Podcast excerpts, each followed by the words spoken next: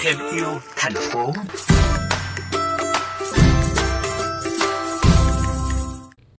Với niềm đam mê đối với rác từ những lần thu gom ve chai gây quỹ, Nguyễn Văn Tiến, 28 tuổi, ngụ quận 5, thành phố Hồ Chí Minh, đã cùng hai bạn trẻ khác đã khiến cả gia đình chao đảo vì quyết định khởi nghiệp với công việc thu mua ve chai. Bị người thân phản đối vì chọn việc không giống ai, nhóm vẫn kiên trì bám nghề và truyền thông điệp bảo vệ môi trường. Ve chai chú hỏa mà Tiến đã lập ra, đến nay đã có được những thành công nhất định trong thị trường ít ai dám khởi nghiệp này – Mời quý vị cùng đến với những chia sẻ từ bạn Nguyễn Vạn Tiến để hiểu thêm về câu chuyện ngay sau đây. Dạ vâng, chào bạn.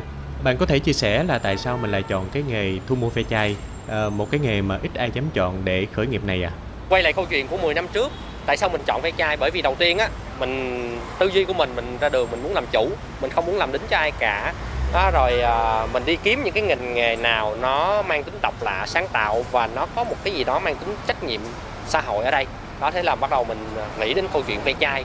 Thì về câu chuyện ve chai này nó nó gần như là một cái thị trường mở và rất là thô sơ. Mình sẽ là người tiên phong mình à, bắt đầu mình mình làm một cuộc cách mạng trong cái mô hình kinh doanh truyền thống này và mình sẽ thống lĩnh cả thị trường về sau này. Vậy khi bắt tay vào thực hiện công việc thu mua ve chai thì mình có vấp phải những khó khăn gì hay không ạ? à? Khó khăn đó chính là việc ờ, mình không có kinh nghiệm. Mình là dân tay ngang mà. Một cậu sinh viên ở trường đại học bước ra mình không làm nghề ve chai này, kể cả bà con họ hàng.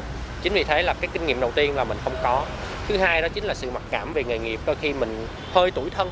Trong những cái lúc mà mình phải làm quần quật trong một cái góc của một cái nhà hàng, trong khi ờ, những bạn trẻ ngồi ăn uống quây quần bên nhau mà mình họ, mình nhìn họ, mình cảm thấy tuổi và mình sốc lúc đó mình cứ tự động mình ờ, nhủ với bản thân rằng cái nghề này nó nó đã là cái nghiệp của mình rồi và nó là một cái tương lai cực kỳ tươi sáng nếu như chúng ta chịu cực chịu khó trong cái nghề này về trong thời gian tới thì bạn có dự định thế nào cho sự phát triển của nghề phe chai chú hỏa này?